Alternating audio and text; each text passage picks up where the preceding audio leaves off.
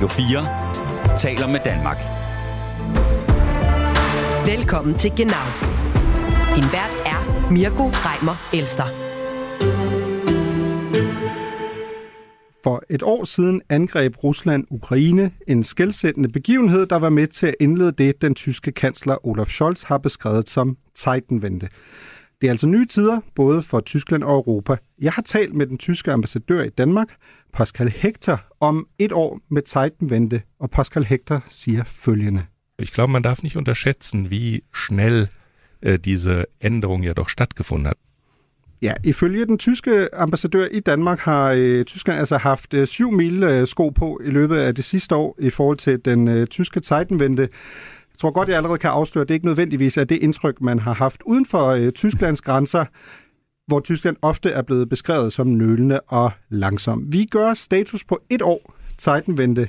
Velkommen til Genau. Du lytter til Radio 4. Lad os høre lidt mere fra, hvad den tyske ambassadør Pascal Hector siger til os, når han skal uddybe, hvorfor han mener, at Tyskland faktisk har været enormt hurtig i det, han kalder en historisk omkalfatring af sit syn på verden. Jeg spurgte Pascal Hector, som startede i den tyske udenrigstjeneste i 1991, hvorvidt Ruslands angreb på Ukraine og den efterfølgende Zeitenwende er den største begivenhed, enkeltstående begivenhed for Tyskland og landets selvforståelse siden murens fald. Das øh, große politische Ereignis der zweiten Hälfte des 20. Jahrhunderts war eben der Mauerfall, von dem Sie ja sprachen. Den habe ich miterlebt, natürlich schon sehr bewusst, äh, als mhm. jemand, der am Ende seines Studiums war, aber noch bevor ich in den Auswärtigen Dienst eingetreten bin. Und äh, der russische Angriffskrieg auf die Ukraine ist definitiv äh, das einschneidendste Ereignis, das seitdem stattgefunden hat, äh, dass die Welt in einer ähnlichen, aber leider entgegengesetzten Weise äh, beeinträchtigt oder beeinflusst hat ähm, für die nächsten, fürchte ich, viele, viele Jahre. Ja, Pascal Hector siger altså, at øh, murens fald selvfølgelig har været det mest afgørende øh, historiske eksempel, som Tyskland har oplevet i anden del af det 20. århundrede, og han mener, at Ruslands angrebskrig på Ukraine har været indtil videre det mest skældsættende, der er sket for Tyskland i det 21. århundrede, og at det også er et, øh, en begivenhed, der var forfølge øh, Tyskland i mange år. Per Stig Møller, du er mange år medlem af, af Folketinget, små 35 år for de konservative, og har jo været landets udenrigsminister her i Danmark i næsten 10 år. Er du enig i den betragtning, at øh, Ruslands angreb på Ukraine er den mest transformative begivenhed, der er sket for Tyskland siden murens fald? Ja, det er det jo nok, fordi det har betydet, at de har måttet erkende, at den der øh, forsoningspolitik, de har kørt for længe med øh, Rusland, at den øh, var et selvmål. Altså, den var god, for den skaffede dem, ostpolitikken skaffede dem genforeningen. Mm. Hvis ikke man havde haft det fredelige forhold, som Willy Brandt fik, fik åbnet for, så havde man jo ikke fået genforeningen, som Kohl så får igennem, for det krævede jo rent faktisk, at man ikke har en konfl- konflikt. Det endte jo ovenikøbet med, at de blev accepteret som NATO-medlemmer. Mm. Så det var et stort gennembrud, men så bliver man ved med det, efter Putin viser en ny karakter, et nyt Rusland. Og der, der, der ræber de ikke sejlene. Så, så der er de alt for lang tid om at finde ud af, hvad der foregår. Så det har selvfølgelig været en øjneåbner for, mm. for Tyskland, at de pludselig kommer mm. i den her situation. Christian Mauritsen, du er nu international analytiker på Berlinske, men du var jo blandt andet korrespondent for Ritzau i øh, dengang Bonn øh, i årene, hvor muren faldt og, og Tyskland blev genforenet fra 1989 til 1993. Hvad siger du, når du skal tage sådan det lange lys på? Er du enig, at det her er den mest transformative begivenhed for Tyskland siden murens fald, siden dengang du var korrespondent i Bonn? Det, det er der ingen tvivl om. Altså, det, det Scholz har lavet ikke, med hensyn til at ændre den tyske sikkerhedspolitik, som jo altså ganske vi skal vi også huske på, møder forhindringer undervejs her. Ikke? Øh, det er den mest skilsættende begivenhed, som har givet ham anledning til at ændre på det her. Og øh, selvom der er meget, og jeg tror ikke, det kommer til at ske i, inden for de næste par år, der er meget at gøre et opgør med i forhold til Tyskland og i forhold til det her. Og der var en ting, der slog mig herunder, jeg var i München til Sikkerhedskonferencen her i sidste uge. En ting, der slog mig, øh, da jeg var i selskab med nogle amerikanere, det er, hvor lidt de stoler på Tyskland i den her forbindelse, hvor lidt de stoler på, mm. at Scholz virkelig mener det her, at det er sejtenvente.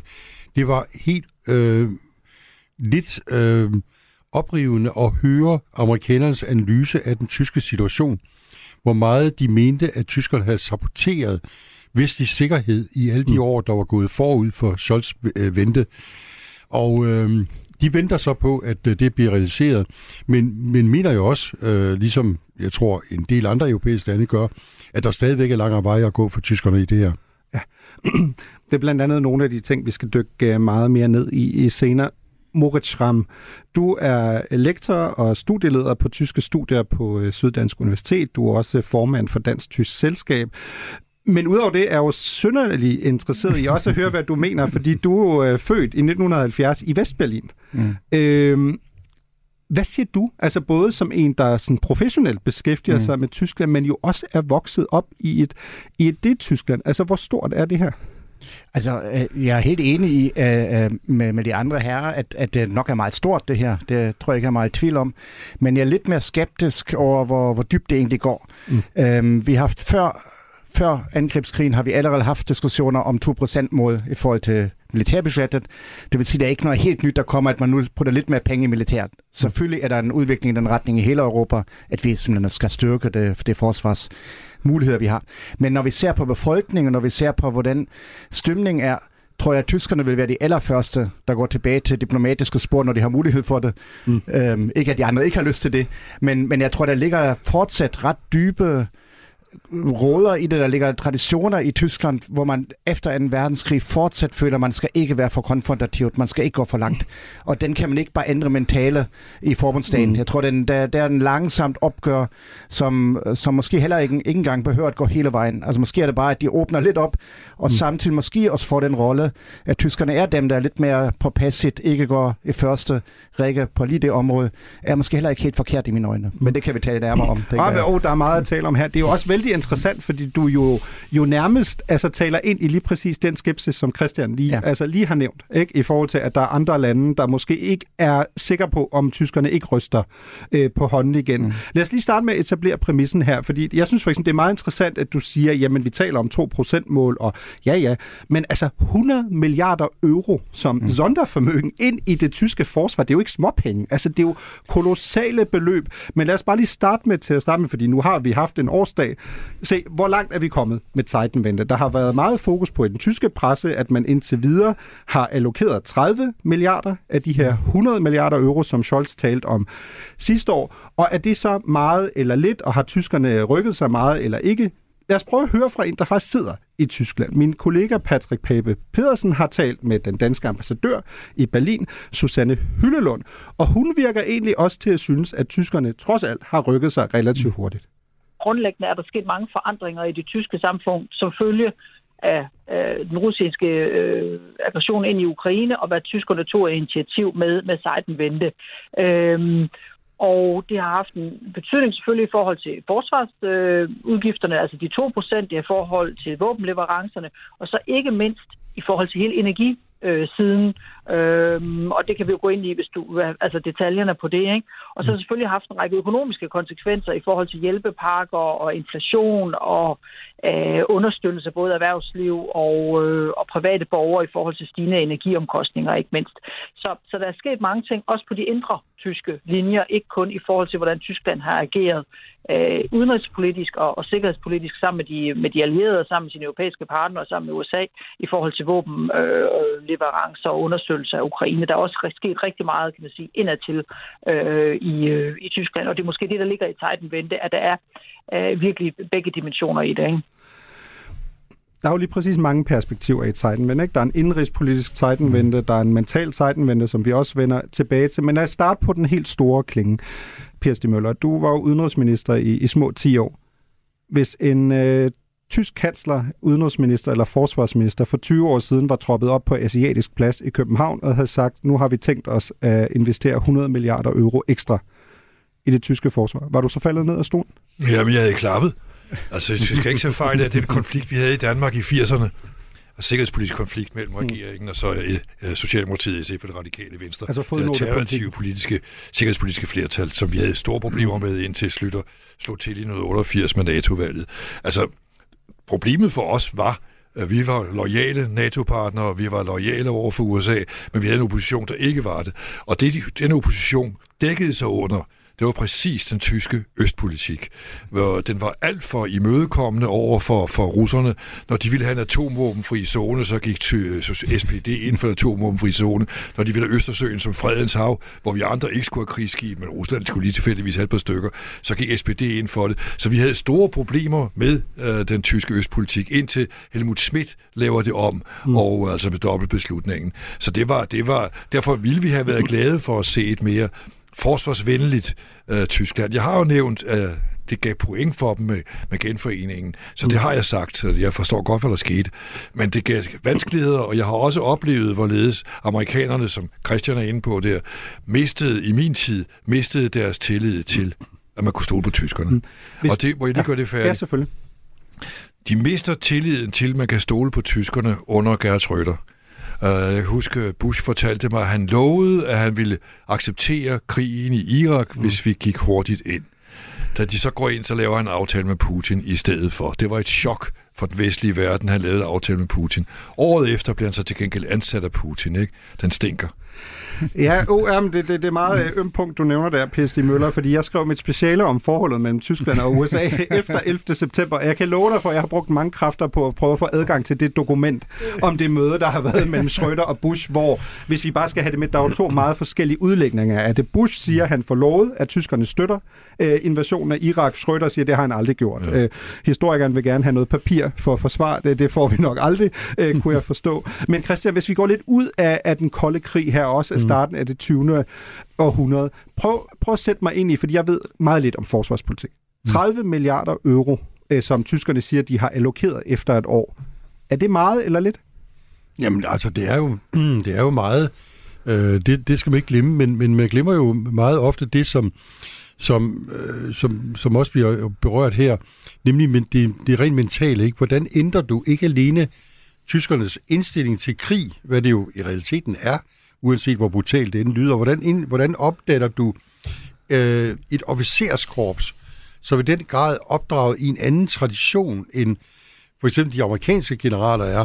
Hvordan, hvordan gør du hele tiden det der, ikke? Og det er jo det perspektiv, der skal sættes kontra de her penge her.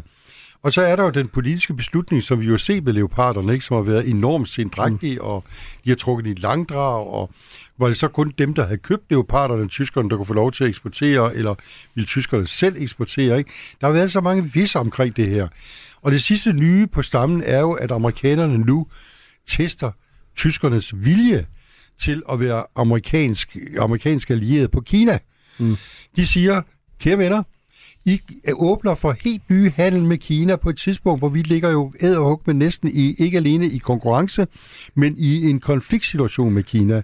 Hvor er jeres solidaritet med Rusland hen her? Mm. Så det, det sidste nye her, det er jo, at de kommer til at teste Kinas solidaritet i forbindelse med Kina, mm. fordi de stadigvæk ikke stoler på, at tyskerne mener det, når de øh, går, øh, hvad hedder det, øh, når de strammer skruen over for Rusland. Ja, en, en del af det, vi, vi skal tale om lige om lidt, Moritz Schramm, er jo så også, at det, det synes jeg jo også er personligt altid interessant, når man har et ben i både den amerikanske mm. og den tyske lejr, er, at det her jo også lige præcis handler om mindset, som mm. man siger på, på nydansk, ikke? at måske er tyskernes syn på verden bare et lidt andet end amerikanernes.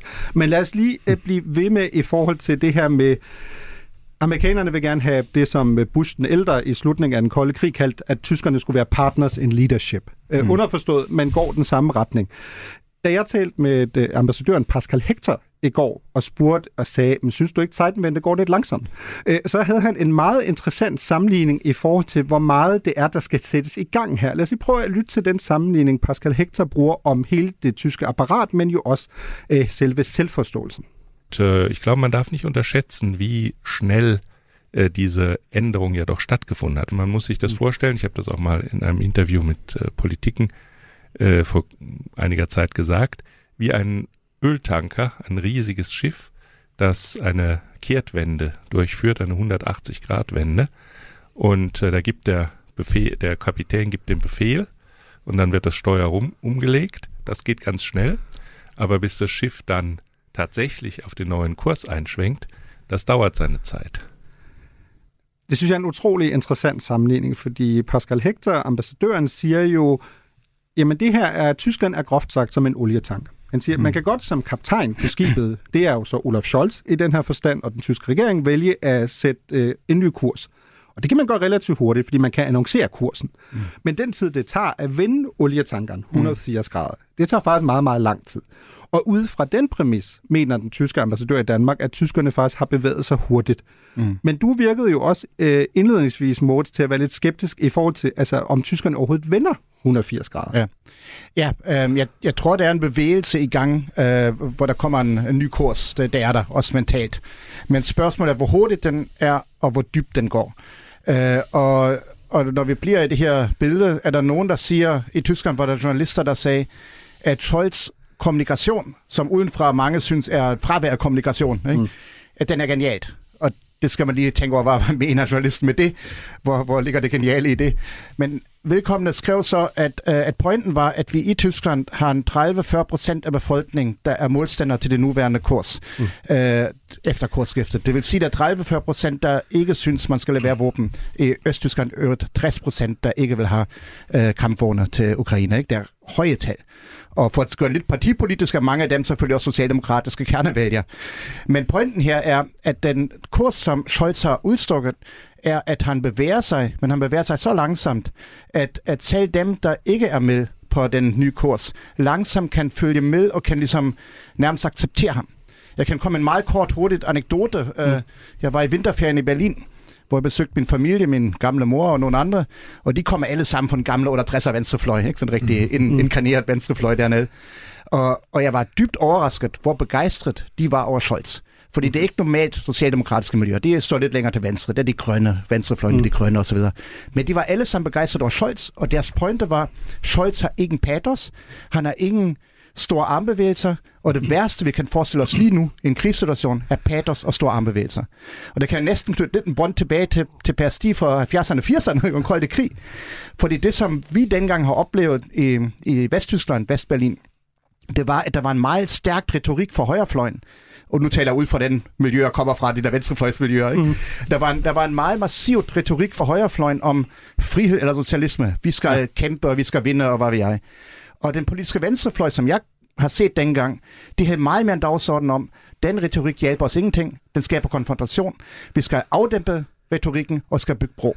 Og bygge bro betyder sådan set ikke, at man var pro-sovjet, det har jeg i de miljøer, jeg kommer fra, ikke set, mm. eller pro det der, der var der sikkert nogen, men dem, dem har jeg ikke set. Men, men snarere, at man forsøger at åbne op og være forsøg at finde pragmatiske kompromiser, gøre muren gennemblødeligt, i stedet for at sige, at den skal væk. Mm. Fordi dengang sagde den forsvinder ikke, så hvorfor den retorik? Mm. Vi skal væk med retorikken, vi skal have pragmatiske løsninger. Og på en måde kan man sige, at de miljøer i dag, er enormt glad for, at der ikke er en voldsom retorik, at den kursskifte er langsomt, øh, og de er meget i tvivl om våbenleveringer i de miljøer, om de egentlig støtter op eller ej. Men, men mm. de, de elsker Scholz for sin langsomhed. Og det kan man sige er måske noget af det, som, øh, som Pascal Hector, ambassadøren her, ligesom på en mål også henviser til, at det ikke kun er det administrative, der tager langsomt, men der er også noget med miljøerne, der ligesom ikke har lyst til mm. en optrappet retorik og en voldsomt dagsorden. Hvor det så for hen er en anden spørgsmål, ikke? Ja. og der er ikke nogen løsninger på den fløj alligevel. Ikke? Det er meget interessant, du siger det der med patos, fordi jeg kunne nærmest allerede, da du sagde ordet, regne ud, at din pointe vil være, at patos er ikke øh, noget, man som udgangspunkt bruger som ros i, i Tyskland, apropos meget modsat USA, ja. hvor, hvor det er jo en del af, af den politiske fortælling. Det går selvfølgelig godt i hånd med, at Scholz jo også under valgkampen i 21 blev spurgt til hans, lad os kalde det, afdæmpede nordtyske gemyt, og at han ikke havde store armbevægelser, hvor han så svarede, jamen undskyld mig, jeg skal være landets leder, jeg skal ikke være cirkusklovn. Øhm, det jo passer jo mm. meget godt ind i det.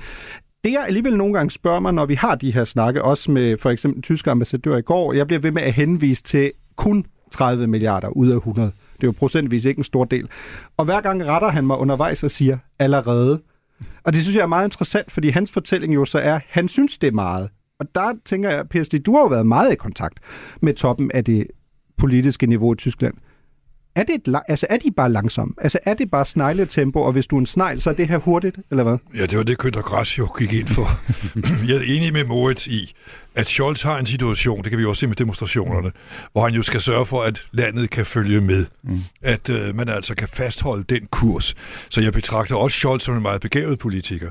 Men jeg synes, at han, øh, han var for langsom langsom. Han var for langsom, fordi et er for alle med, men han kan godt starte med at vende skuden. Mm. Og det var meget længe, før han startede med at vende skuden. Og så skal man tænke på, det var det samme, der skete i 80'erne.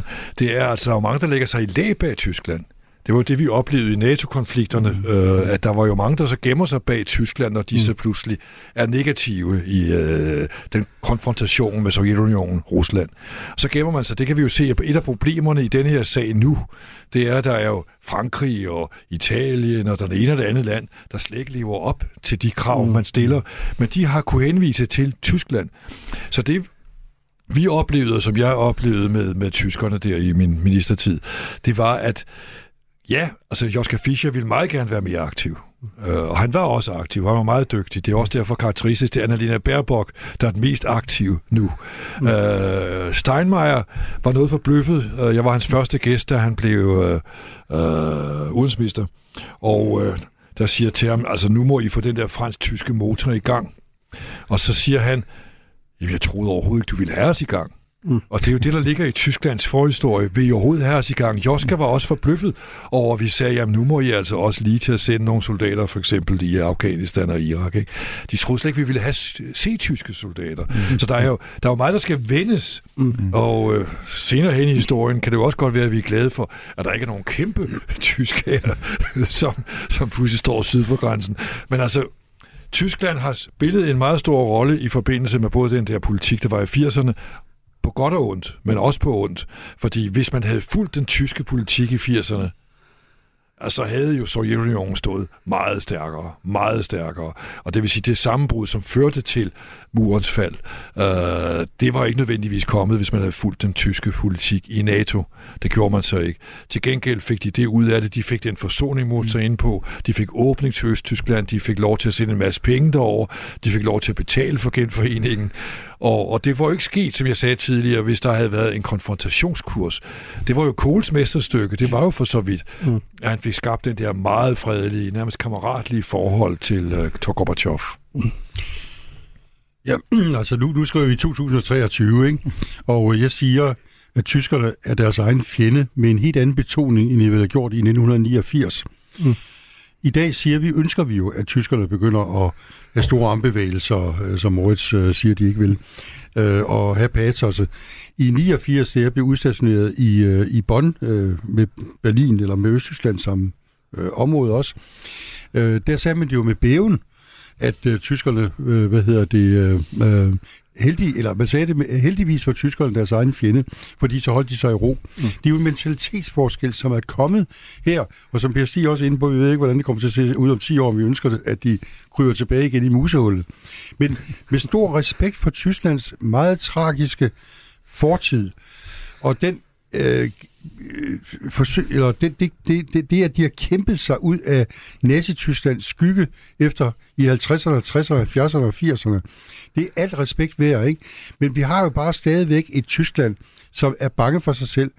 Øh, og det, man, skal ikke, man skal ikke glemme, hvad der ligger bag, fordi det er jo generation på generation på generation, der har været på genopdragelse i at have nazismen med god grund øh, på alle mulige niveauer.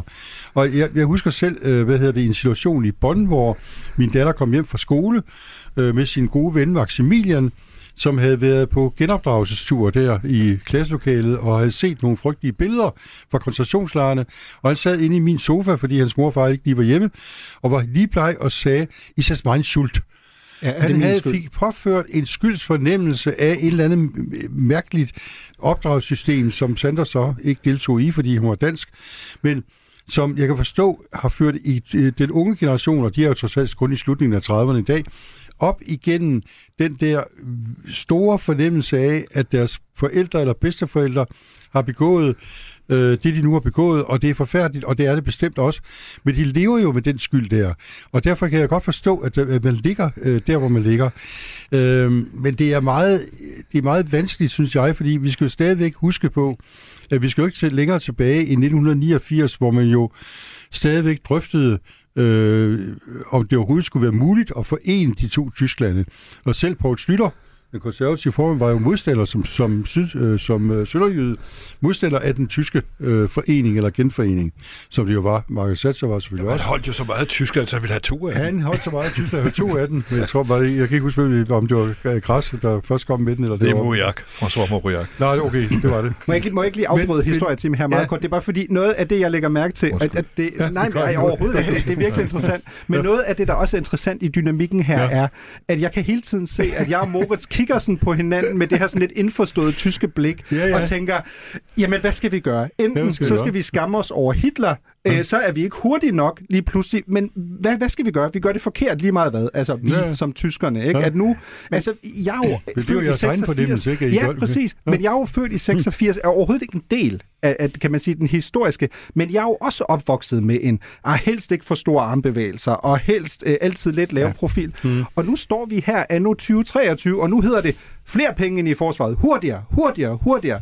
Og man sidder bare og tænker, wow, altså det havde jeg heller ikke set komme bare for to og et halvt år siden. Men, men jeg synes, øh, jeg, jeg har jo lidt en anden syn på, på den del af historien. Mm. Øhm, jeg, jeg, kan ikke rigtig se det der skylddiskussioner, som, som kommer op her. Jeg bliver aldrig beskyldt for noget som helst i mit liv, om at jeg skulle have skyldt for, for nazis forbrydelser. Det har jeg simpelthen ikke set, og mm. som nogen ved, er min familie oveni meget kontamineret, ikke? men ikke engang øh, er det jeg bliver beskyldt for noget.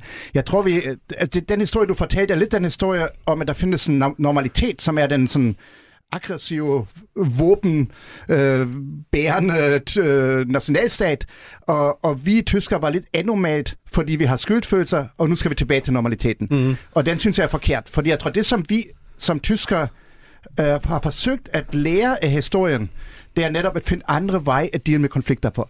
Og det tragiske er, at den måde, vi ligesom igennem årtier er blevet opdraget til, og det er jeg enig med, at vi bliver opdraget til det, at at, øh, at våben er ikke vejen, diplomati er vejen, øh, handel durch vandel er vejen. Ikke? Det er det, vi alle sammen stod på, og den falder til jorden lige nu. Og det er en kæmpe problem for Mørker og jeg og måske andre, at vi, vi står i en situation, hvor vores verdenssyn ikke længere øh, fungerer. Mm. Jeg tror bare ikke, den handler om skyldfølelser. Det handler om en følelse om en følelse af, at, at de veje, som man har brugt tidligere i historien, ikke længere fungerer. Mm. Og nu viser Rusland til os, at de veje faktisk godt kan fungere, hvis ikke vi, øh, vi gør et eller andet modstand. Og det, det giver problemer for os. Jeg tror ikke, det handler så meget om skyldfølelser. Det handler om, at hvordan finder vi en vej i det, som, hvor vi kan holde fast i de historiske erfaringer, bruge dem produktivt, konstruktivt, øh, ved at være noget andet end end det gamle Tyskland, at være en diplomatisk Tyskland, en fredssøgende Tyskland. Hvordan kan vi gøre det i en situation, hvor, hvor en stor magt med atomvåben angriber et lille land lige ved siden af os?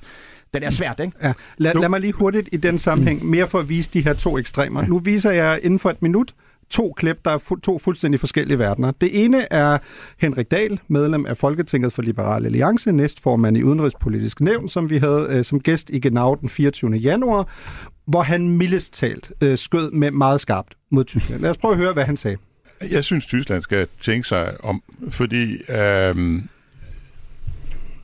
det russiske angreb på Ukraine den 24. februar sidste år er et totalt nederlag for tysk udenrigs- og sikkerhedspolitik. Og jeg er meget tyskvenlig, øh, hvis jeg selv skal sige det, men det er bare sådan, at Tyskland har ført en energipolitik, som har været til fare for hele Europa, og har ført en sikkerhedspolitik, der har været til fare for Ukraine. Jeg synes, Minsk-aftalerne de er skamfulde, fordi de er lavet tydeligvis uden særlig meget hensyn til Ukraines sikkerhed. Så jeg synes, at Tyskland skal have et skud for borgen øh, og, og, og besked på, at den her idé med, at Rusland er en del af Europas sikkerhed, at den er forkert. På den ene side, tysk udenrigs- og sikkerhedspolitik har spillet totalt for lidt, ifølge øh, Henrik Dahl, og Tyskland skal have et skud for borgen. Øh, med venner som disse, som man øh, plejer at sige, som, øh, som Dahl jo selv beskriver sig her som ven af Tyskland, det er den ene side. Nu, I har været inde på det, der har lige været store, relativt store demonstrationer i Tyskland i løbet af weekenden, med et øh, krav om, at der skal komme fredsforhandlinger øh, i Ruslands angreb på Ukraine hurtigst muligt. Lad os prøve at lytte til noget af det, de fremmødte siger, blandt andet i Berlin her i weekenden. Jeder, der ehrlichen Herzens mit uns für Frieden und für Verhandlungen demonstrieren will, ist hier willkommen. Ich habe Kinder und ich möchte keinen Krieg Die Leute haben vergessen, der Krieg ist noch gar nicht so lange her. Ja. Und deshalb bin ich hier. Man kann Frieden nicht herbeibomben. Frieden kann man nur durch Diplomatie erreichen. Durch Verhandlungen. Ja, først Sarah Wagenknecht, som vi hører her i klippet, en øh, meget øh, fremtrædende person for partiet De Linke, som jo var en af medarrangørerne på den her øh, fredsdemonstration sammen med feministen Alice Schwarzer, som vi interviewede i sidste uge. Genau bagefter øh, almindelige borgere, der blandt andet siger, at øh, jeg er her, fordi jeg har børn, jeg kan stadig huske krigen, øh, og der bliver der ikke henvist til Ruslands angreb på Ukraine, men øh, lige præcis øh, 2. verdenskrig, og så at øh, man kan ikke bombe sig til fred, det kan man kun opnå med diplomati og forhandlinger. Det sidste taler jo ind i noget, som jo også er meget bemærkelsesværdigt. De har jo været inde på det. Der er en meningsmåling fra European Council on Foreign Relations og Tænketanken Europa, der jo viser, at øh, 39 procent af tyskerne svarer, at de vil gerne have, at Ruslands angreb på Ukraine slutter så hurtigt som muligt, også hvis det betyder, at Ukraine skal afgive territorie. Derimod er der kun 33 procent, der øh, støtter det synspunkt, at øh, Ukraine skal vende alt sit territorie tilbage, også hvis det betyder, at der er flere ukrainer, der bliver dræbt eller fordrevet. Altså med andet, andre ord, den lange krig. Det er jo nogle vilde tal. Øh, apropos Moritz øh, stikvort, mentale Zeitenwende.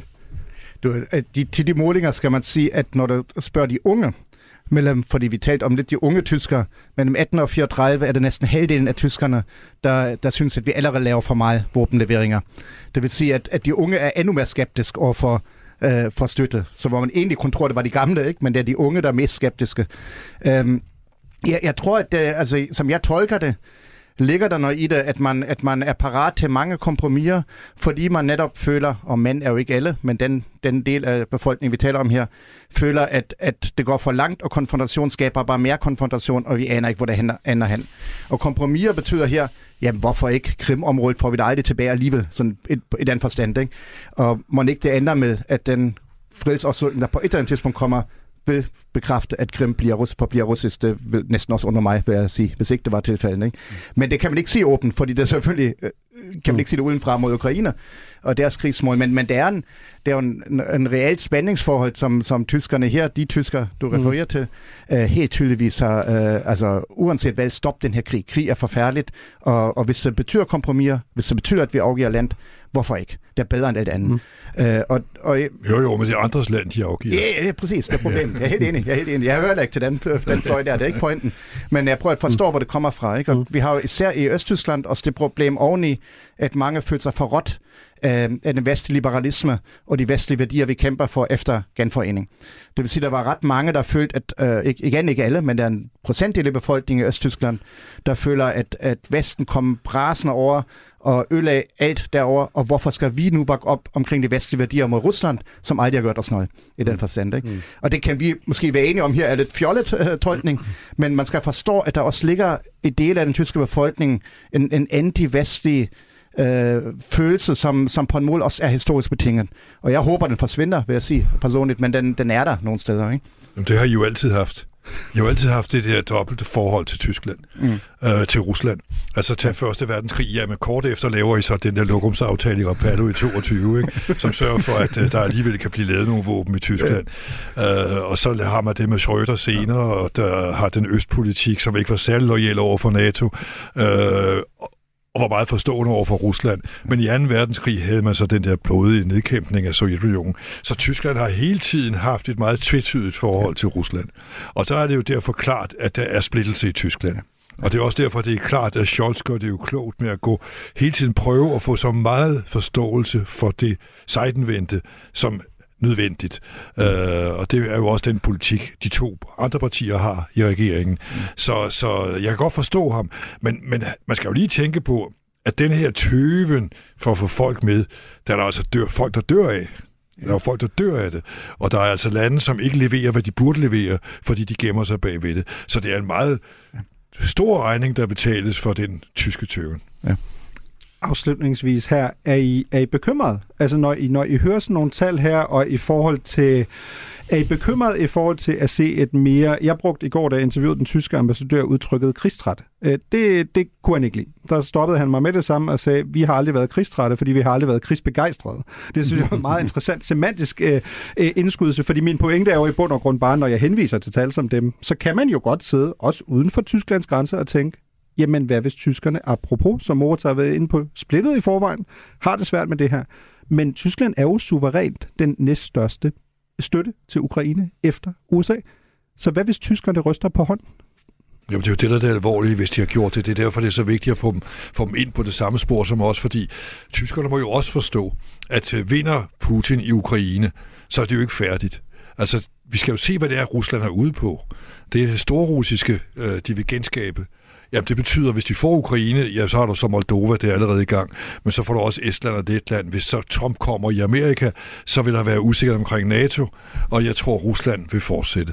Det er jo det, der er forskel på strategierne, men skal jo altid lave en strategi ud fra en vurdering af, hvad kan der ske positivt og negativt. Og man skal kortslutte det negative i tide, ellers får man det. Men vi har jo brug for de 80 millioner tyskere i en, i en, en balancegang i et NATO, som jo øh, faktisk i mange år har været meget splittet på nogle områder øh, mellem de lande, der har virkelig slemme erfaringer med Rusland, Polen og, og de baltiske lande, der har skubbet på i en retning, og Frankrig og Belgien og Holland og til det så Danmark, som har skubbet på i en anden retning. Og vi har brug for, at Tyskland kommer ind i kampen også, og er med i en afbalancering af både holdninger og så videre. Og det betyder altså også desværre, at Tyskland er nødt til at være meget alvorlig i deres, øh, hvad hedder det, øh, i den måde, de, de anvender magt på, øh, på en helt anden måde, end, end det har været før, fordi det er nødvendigt for, at vi får et afbalanceret øh, NATO. Jeg vil endnu en gang forsøge at se det lidt på en anden måde. Altså, øh, jeg, jeg kan godt følge de bekymringer, I har om, om der støtte nok. Det kan jeg se det reelt, at, at Ukraine kan tabe den her krig, hvis ikke vi støtter øh, hurtigt. Øh, men jeg tænker, at måske skulle man se det her mere langsigtet. Øh, den tyske linje, den afdæmpede linje, indebærer jo, som Mørk også er inde på, at de realiteten støtter ret meget. Og mm. der, der er enig med, at det kan godt være, at der, der skal være lidt mere, mere boller på suppen. Ikke? Der, skal, der skal være gang i det. Men omvendt, hvem har lyst til at have et krigsbegejstret uh, Tyskland i midten af Europa, som uh, ambassadør, ambassadøren også siger, straks afviser som begreb. Ikke? Og alle os, der sidder her, vil ikke have lyst. Det har en af de største militærmagter efter 2% i verden være krigslystende. Men det er vel ikke ekstremerne, der afgør. Det er vel ikke, Nej, at Tyskland men, går vel ikke enten i den ene retning eller den anden retning. Nej, vel? men det, det, vi, det, det, det som jeg forsøger at sige på en langt sigt, ja, måske er den midtpunkt, jeg selv forsøger at finde mm. frem til, mm. men, men den midtpunkt kunne jo være, at den indebærer, at man tænker langsigtet i forhold til, at man alligevel imod Henrik Dahls udsagn forsøger at bygge bro til en Rusland senere igen. Mm. At man ikke vil bygge en Europa, hvor Rusland ikke er med i sikkerhedsarkitekturen. Mm. Og tilsvarende sagde jeg, det vil sige, at den afdæmpede linje også indebærer en anden form for forsøg at holde fast i mod alle odds. Mm. Holde fast i, vi skal finde en diplomatisk løsning på et eller andet tidspunkt. Eller er enige om det. Men det er måske det som tyskernes rolle i midten af Europa, at forsøge at levere den afdæmpethed, der kan åbne de spor på langt sigt. Mm. Og det synes jeg, hvis det var det, vil det jo være en god succes, og der kunne man sige, der vil den tyske historie, den tyske erfaring, ligesom blive noget produktivt, at man ligesom ikke er krigslysten længere, og så måske alligevel støtter nok til, at, at de ikke taber. Ikke? Men det er en forhåbning, at der kunne være sådan en mellemsted, hvor, hvor det ikke krigslystende er noget positivt. Du lytter til Genau på Radio 4. Hvis Tyskland var en karakter i Matador, hvem vil det så være? Ifølge den øh, tyske ambassadør her i Danmark, så er det Ingeborg. Det sagde ambassadøren tilbage i 2021 et interview med Zetland, hvor han også forklarede, at Tyskland vil være Ingeborg, fordi hun er så god til at samle folk og forene dem og løse konflikter. Nu var det jo meget nærliggende at spørge ambassadøren et år efter Ruslands angreb på Ukraine, om han stadig mener, at øh, Tyskland er Ingeborg. Øh, prøv at se og høre, hvad han øh, siger til det. Ich habe äh, darüber nochmal nachgedacht und ähm, ich glaube, je mehr äh, Zeit vergeht und auch gerade die neuen Erfahrungen, ähm, die wir gemacht haben, äh, zeigen umso mehr, dass das ein recht guter Vergleich ist, äh, weil Ingeborg ja nicht nur jemand ist, der versucht, die Menschen zusammenzubringen, wie ich es damals gesagt hatte, sondern Ingeborg auch jemand ist, der eine sehr äh, intensive persönliche Entwicklung durchmacht. Und das finde ich eigentlich auch hier ein ganz schönes Beispiel, weil es zeigt, wie eben Deutschland äh, am Anfang eben unter dem Eindruck, ja auch zu Recht, des, äh, der Tatsache, dass sie der Aggressor waren im Zweiten Weltkrieg, immer sehr zurückhaltend war und äh, wir auch weiterhin natürlich sehr zurückhaltend sein wollen, aber wir auf der anderen Seite schon die Verantwortung erkennen, in der wir stehen, äh, eben äh, gegen das Böse, gegen das äh, Falsche ähm, eben äh, aktiv zu sein und äh, die Ukraine in diesem Fall zu unterstützen. Und ähm, ja, insofern finde ich, passt das eigentlich doppelt gut. Ja, øh, professoren øh, Ingeborg siger, at den tyske ambassadør er simpelthen øh, Malene Vind, professor i i statskundskab øh, ved Københavns Universitet. Du rådgiver jo også EU's øh, udenrigschef. Jeg ved jo ikke, hvor meget EU's udenrigschef kender til øh, Matador, men den tyske ambassadørs argument for, at øh, Tyskland er Ingeborg, er jo, at han siger, at Ingeborg er for det første en karakter, der prøver at samle folk, løse konflikter, står lidt i baggrunden, men også, og det har han jo så tilføjet siden, at det er en, der har et potentiale i forhold til at lære. Hvad har EU lært i forhold til Tyskland det seneste års tid siden øh, Ruslands angreb på Ukraine? Altså ser man også, øh, hvis vi skal blive matador, ser man Tyskland som Ingeborg, eller måske mere som Albert Arnesen, øh, ham fra Damernes Magasin, der fuldstændig øh, øh, glemmer at følge med tiden, og til sidst går bankerot med Damernes Magasin? Uha, øh, måske jeg skulle komme med en helt anden øh, fra, fra serien, jeg kunne, jeg kunne pege på som, som et godt eksempel. Øhm, jamen altså, hvem, hvordan ser Europa på, på, på Tyskland? Altså jeg vil jo sige, at Tyskland har jo sådan set fået en helt ny rolle, øh, hvor, hvor Tyskland før var, var, var det land, alle så op til. Det her, især efter genforeningen, det her kæmpe land, som, øh, som lykkedes med, med en genforening, og som øh, øh, altid betaler regningen for de andre, og som øh, faciliterer øh, samarbejde på kryds og tværs, og, og, og som altid er pragmatisk, øh, hvor man godt kan have en lidt sådan øh, flamboyant franskmand og øh, nogle, øh, nogle østeuropæere, der er umulige. Øh, så er Tyskland jo faktisk lidt endt i skammekrogen, kan man sige, øh, i øh, øh netop, øh, som vi hørte også tidligere, Moritz Ramm og Moritzen og Pierre Stig tale om øh, det her med, at man jo faktisk øh, øh, i den grad har, hvad skal man sige, miskalkuleret øh, sin, sin udenrigspolitik og, og, og energipolitik. Så, så jeg vil sige, at, at vi står faktisk i en situation lige nu i Europa, hvor, hvor Tyskland meget vel, og i det hele taget den tysk-franske akse, vil jeg sige, øh, kan få en helt ny rolle øh, i et øh, Europa, hvor øh, tyngdepunktet, især når Ukraine kommer ind i EU, vil øh, blive mere mod øst. Øh, ikke sådan, at Tyskland ikke stadigvæk vil være landet med pengepungen, og, og, og, og den tysk-franske akse ikke vil være vigtig stadigvæk. Men, men vi må bare konstatere, at øh, det er nogle gevaldige risser, øh, som Tyskland har fået øh, her øh, det seneste år, netop med, med den der øh, meget, meget sådan øh pragmatiske øh, approach til øh, autokratier i det mm. hele taget. Vi ser det jo også i Ungarn. Altså øh, Merkels øh, øh, sen den anden vej i forhold til, til, til øh, demokratiets tilbagegang i, i Ungarn.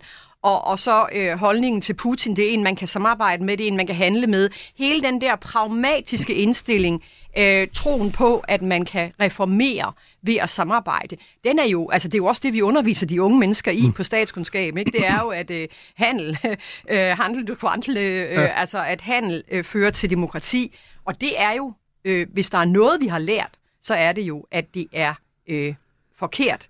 Mm. Øh, det har ikke ført til demokrati, og vi har jo set det samme med Kina. Det er jo ikke ført til demokrati. Jo, de opfatter, ifølge øh, øh European Council of Foreign Relations, den, den nye rapport, I også talte om lige før, så opfatter kineserne faktisk deres eget demokrati eller deres eget land som det mest demokratiske i verden. Det er jo sådan helt absurd. Mm. Så vi taler altså som om øh, fuldkommen forbi hinanden her. Men Tyskland har fået skrammer, og, og det øh, vil også svække dem internt i EU, er jeg ret overbevist om, med mindre de kommer op på hesten meget, meget hurtigt mm. øh, igen. Det lyder som om, der er en lærebog, der skal skrives om der, Malene. Det, kan det være, er ingen tvivl om. du skal i gang. Uh, per Stig, prøv, du har jo været i maskinrummet i det der. Prøv at forklare mig, hvad, hvad betyder det, at når du lige pludselig har uh, Tyskland, Europas største økonomi, typisk betegnet som Europas mest magtfulde politiske aktør. Hvad betyder det blandt andet for et land som Danmark også, hvis der lige pludselig er måske en Zeitenwende mentalt? Hvad betyder det for en småstat som Danmark, for eksempel? Nå jo, vi, har, vi gjorde ganske, ganske bevidst det at vi styrkede forholdet til Tyskland sikkerheds- og udenrigspolitisk.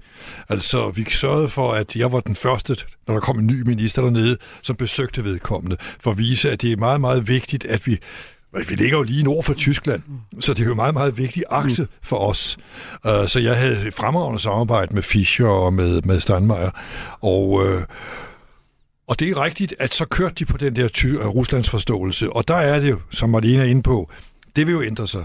Fordi nu vil det jo rykke i retning af, at flere og flere lande har nogle meget dybe og dårlige erfaringer med Rusland, som ikke længere kan købe Steinmeiers forståelse for Rusland og Ruslands vanskeligheder og fortid og alt det andet der. Det kan vi ikke bruge til noget, når Rusland så begynder at køre revanchisme og den store russiske drøm. Øh, og så det der med, med handel, jamen den troede jeg da også på. Mm-hmm. Altså at øh, det er klart, skab, vi har jo altid sagt, skaber man, skaber man øh, mellemklasser, så skaber man demokrati, og så skaber man fred. Men det er jo faktisk noget, vi har i tilbage fra Kants øh, bog, Den evige fred. evige fred, Ja. ja. der starter det.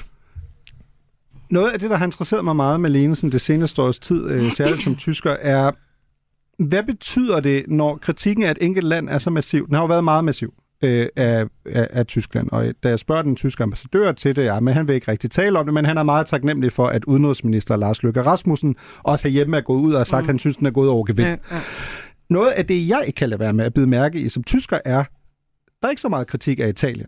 Øh, Hvis man kigger på tallene i forhold til, om italienerne gerne vil have en hurtig fred, og så må Ukraine afgive territorie. Deres tal er højere end tysker. Hvis vi kigger på øh, Østrig, der stadig samhandler med Putins Rusland. Jeg hører ikke noget om det. Hvorfor er der så meget fokus på Tyskland? Det er jo meget ensidig kritik til tider. Det er, jo, det er jo altså, fordi Tyskland altid har været... Nu, nu er der nok ikke så mange journalister, der kan, der kan italiensk, og, og, og, og, ikke, og der er nok heller ikke så mange, der interesserer sig for Østrig. Øh, men, men, øh, øh, men det er jo nok noget med størrelsen at gøre, og det her med, at Tyskland har været ankret i, i, i, i det europæiske samarbejde. De har været rollemodel, det har været dem, der altid har gjort det rigtige. Ikke? Altså nu talte de før om, om skyld og skam og så videre. Ikke? Altså de eneste, der virkelig har, har haft den der skam, det er jo sådan set tyskerne, mm. der, har, der har tvunget alle elever igennem, øh, øh, øh, hvad hedder det, renvask og, og, og storvask øh, i, i de sidste 50, 60, 70 år.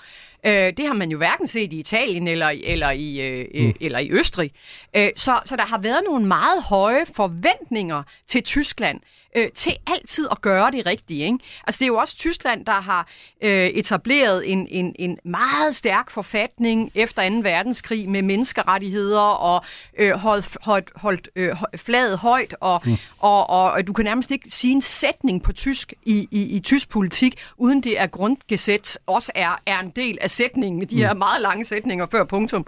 Øh, så, så jeg tror bare, at vi har været vant til, at det her med rollemodel, øh, at, at der har været høje forventninger til Tyskland, og, og, men jeg er helt enig med dig i, at der har været alt for lidt fokus på, øh, mm. hvordan, øh, hvordan især italienerne, øh, men jo altså også østrigerne og selvfølgelig også Ungarn, har, har øh, kørt deres eget løb i, i den her diskussion. Ja, det har der været.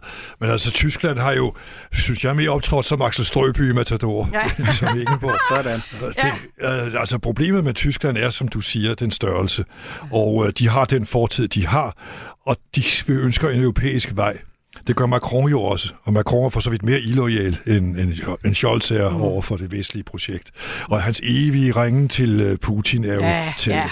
til grin. Pinagtigt. Pina pinagtigt, Ja, og jeg har ja. heller ikke noget mod, at Scholz prøver at uh, få skabt en muligvis ny vinkel på Kina, fordi vi får ikke ordnet de her ting uden Kina. Holder sig væk fra Rusland. Hvis mm. Kina begynder at engagere sig sammen med Rusland, så har vi en meget større krig. Så jeg har ikke noget imod, at Tyskland prøver at få Europa til at spille en lidt anderledes rolle øh, for, for at få øh, skabt en ny øh, fredelig verdensorden. Øh, Må jeg spørge dig om noget, Jamen, jeg lige går det her færdigt. Ja, Øh, der, I min bog, det her afgørende øjeblikke, der har jeg en samtale mellem Nixon og, øh, og, og de Gaulle. Ja. Det var for at tage vinklen med Frankrig op. Og det er i februar øh, 1969. Og der spørger så Nixon, hvad skal jeg stille op med Sovjetunionen? Og så siger de Gaulle til ham, vil du have krig med dem? Nej, siger Nixon, det vil jeg ikke. Jamen, hvis ikke du vil have krig, så må du søge forsoning og afspænding. Mm. Og det er jo den, den linje, som Tyskland for så vidt har fulgt forsoning og afspænding, uden at tage højde for, at det er altså ikke det russiske projekt, men det er da værd at afprøve. Mm. Godt, nu stiller jeg dig et spørgsmål, Pesti. Og det er, du var født i 1942. Hvor meget fylder den her diskussion om tysk støvletram egentlig nu, når vi altså taler, det, det er jo sådan noget, jeg også er opvokset med som en del af et mindretal. Åh oh, nej, hvis Tyskland bliver for magtfuld, særligt militært, så øh, også i lande som Danmark begynder man hurtigt at tale om, nu, nu tramper øh, tyske støvler. Da jeg talte med den tyske ambassadør om det, der sagde han, at mit indtryk er ikke rigtigt, at folk taler om, at støvlerne tramper. De siger, at vi er for langsomme. Mm. Det er jo, Tramper for lidt, måske? Ja, nærmest tramper for lidt. Hvad, hvad betyder det? Altså, er det stadig en frygt, eller meget direkte spørgsmål til din tid som udenrigsminister. Kunne du gemme dig lidt bag Tyskland i sin tid? Altså fordi at Tyskland Nej, var så det løbende. gjorde vi jo rent faktisk ikke. Vi tog jo afstand fra Tyskland, og det var nødvendigt for eksempel mm. i 80'erne. Ikke? Og, og vi havde jo også mere amerikansk venlig linje end Tyskland i, i nullerne. Så, så det synes jeg ikke, vi gemte os bag Tyskland. Men vi prøvede kraftigt at påvirke Tyskland. Og de var til at påvirke. Altså de tyske politikere og regeringer har faktisk været til at påvirke. Og så skal vi huske på med Kohl og Tyskland også Merkel i høj grad, at Tyskland var jo de små europæiske staters beskytter. Mm. Når vi sad der i det europæiske råd, ikke, og nogle af de store begyndte at køre, og vi små lande så ud til, at vi kørte over, så var det den tyske Merkel, mm. Kohl, der gik ind og beskyttede de små lande mod at blive øh, altså, overhørt. Mm. Malene Vind, er der, eller har måske mere, øh, har der været lande, der kunne gemme sig ved Tyskland, som nu skal, skal lidt frem?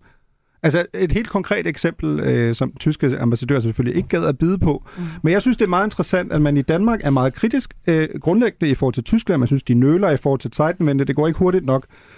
Øh, og så taler den tyske ambassadør selv om det, han kalder en dansk Zeitenwende. Og mm. der må jeg bare være ærlig og sige, det synes jeg er en lidt slap vind. Fordi hvis den danske mm. Zeitenwende blandt andet har været, at man har fremskudt kun tre år mm. i forhold til at nå 2% målet fra 2033 til 30, altså det er jo ikke et tyske syv mil skridt, øh, der i så fald har, har været på. Hvad, hvad, altså, hvad betyder det, hvis et Tyskland skal rykke i et andet tempo? Skal resten af Europa blive de så nødt til at rykke med? Fordi der er ikke noget andet valg. Der er kun et tysk tog, der kører, eller hvordan? Jamen, altså, jeg synes jo, det er en meget god pointe øh, med, med Danmark, fordi øh, det, det, øh, for os er det egentlig en meget øh, en, en, en vi har ikke rigtig snakket om det så meget, men det er jo egentlig en større, endnu en større øh, sejtenvente, vi skal igennem. Fordi vi har altid opfattet øh, EU som mar- et marked og intet andet. Mm. Det har været et marked. Det har tyskerne trods alt ikke. De har også opfattet det som politisk, øh, øh, et politisk fællesskab. Øh, og det har, vi, det har vi ikke gjort. Øh, og så vores sejdenvente, som, som vi først skal til i gang med at diskutere nu, vil jeg sige, øh, fordi der kommer traktatændringer, der kommer fælles udenrigspolitik. Vi kan lige så godt se det i øjnene, øh, hvis vi overhovedet skal overleve i den her globale, nye globale virkelighed, vi kommer til at stå overfor, så skal vi saftsus med os her i Danmark, og det handler ikke kun om militær. Det handler altså også om at lære at se Europa som andet end et marked. Og, og den er virkelig langsom, ikke? Den, den parkerer vi lige, og så taler vi, øh, så bag, Tysklands basher vi lige lidt i stedet for, øh, og håber, at ingen rigtig lægger mærke til, hvordan vi også selv er nødt til at tænke øh, anderledes. Men, men, men det er klart, altså Tyskland øh, er, er, er, er netop stor, og også et land som Østrig har ligget i læ af, af, af Tyskland. Øh, Øh, rigtig mange ligger i læg af Tyskland. Øh, vi har jo også en meget interessant øh, diskussion med, med, med, øh, i, i Polen. Ikke? Hvis du tager til Polen, nu er der heller ikke så mange, der dækker det, det land. Øh, øh, men, men, men det er jo simpelthen vildt, hvor, hvor meget de slår på Tyskland. Ikke? Mm. Altså, det er, jo, det er jo hver eneste avis, du åbner, er der jo tæsk fra øh, 40-50 år tilbage om, øh, hvad tyskerne gjorde under 2. verdenskrig, og vi skal have penge tilbage, og vi skal spide og så videre, og vi har ingen skyld. Det er kun tyskerne, der har skyld. Mm. Så du, du ser sådan set Tyskland omringet lige i øjeblikket øh, af, af, af lande, der slår på, øh, der slår på landet, ikke, kan man sige. Øh, så, øh, så, så, så vi skal nok også på et eller andet tidspunkt passe lidt på. Men jeg tror bare, det er nødvendigt, at, at, at Tyskland, øh, og der er jeg så lidt uenig i det, øh, I talte om tidligere med, at det var at det var hele den øh, tyske koalitionsregering, der, der, der er langsomlig. Jeg mener i høj grad, at det er Socialdemokratiet, altså SDU, øh, der står for den her langsomlighed, fordi de netop har haft en, en skizofren tilgang til, til Øst og til, øh, og til Rusland, mm. øh, hvor jeg synes, de grønne øh, meget tydeligere er ude og Øh, altså det er nærmest sådan, man tænker, uh, nu kommer Baerbock. Endelig er der en, der kan tale. Ikke? Og man siger det lidt også med, med, med Harvik, øh, at, at der er smæk for skillingen, og der er klar tale. Så jeg synes ikke, det er rigtigt, at det er hele den tyske mm. koalitionsregering. Jeg synes, det er et problem, særligt for, øh, for, for, for Scholz og for, øh, øh, og for øh, Socialdemokraterne. Øh, det, det, er, det er en, øh, en, en, en kæmpe, kæmpe omvæltning, en kæmpe supertanker, der ja. skal ændres der det fremadrettede er jo netop, at Europa kan jo ikke bare regne med, at vi hele tiden kan regne med Amerika, for altså nu siger de får en Trump eller en sådan type. Helt enig. Ikke? Så det vil sige, ja. jeg, det er derfor, jeg siger, jeg har ikke noget mod Scholz tager til Kina. Altså, vi skal jo også prøve at være klar til at finde vores egen vej, og vi skal, som du siger, altså vi er jo udenrigs- og sikkerhedspolitisk dværge. Fuldstændig. Og det er Ja. der, vi skal til at stramme. Ja, og det skal vi også i Danmark. Vi skal også til at se realiteterne i. Ja, øjnene. det skal vi. Så vi skal ikke kun slå på Jeg, tyskerne. øh, nu, nu bliver jeg, jeg bliver nødt til at se realiteterne i øjnene her. Jeg vil Tiden er gået. ja, jeg er godt klar over, at det her kommer slet ikke med. Tiden, er, ikke tiden er, er simpelthen gået. Ja. Det, det, er en skam, og vi skal lige præcis se realiteterne i øjet, øh, Per Stig. Og vi er dvæve, altså i, i et globalt øh, aspekt. Men øh, vi bliver også nødt til at kende, at i en samlet flade på Radio 4, der er genau også dvæve, så vi bliver simpelthen nødt til at sige tak Ja, jamen, øh, for, for, for den her uge. Men og det vil vi- være en glimrende idé at kunne øh, lave en fremadrettet udsendelse du, du, får et, du får et sæsonkort, Per Stig, til, til, til genau. Det er du, ikke det, jeg om. du, du, du er altid velkommen, men jeg bliver simpelthen nødt til at sige uh, tak til gæsterne nu uh, i studiet. Tak til den tyske ambassadør Pascal Hector. Tak til den danske ambassadør Susanne Hyllund. Uh, tak til redaktionen med Dorte Lind og Patrick Pape Pedersen. Vi høres igen i uh, næste uge. Genau. Auf Wiederhören.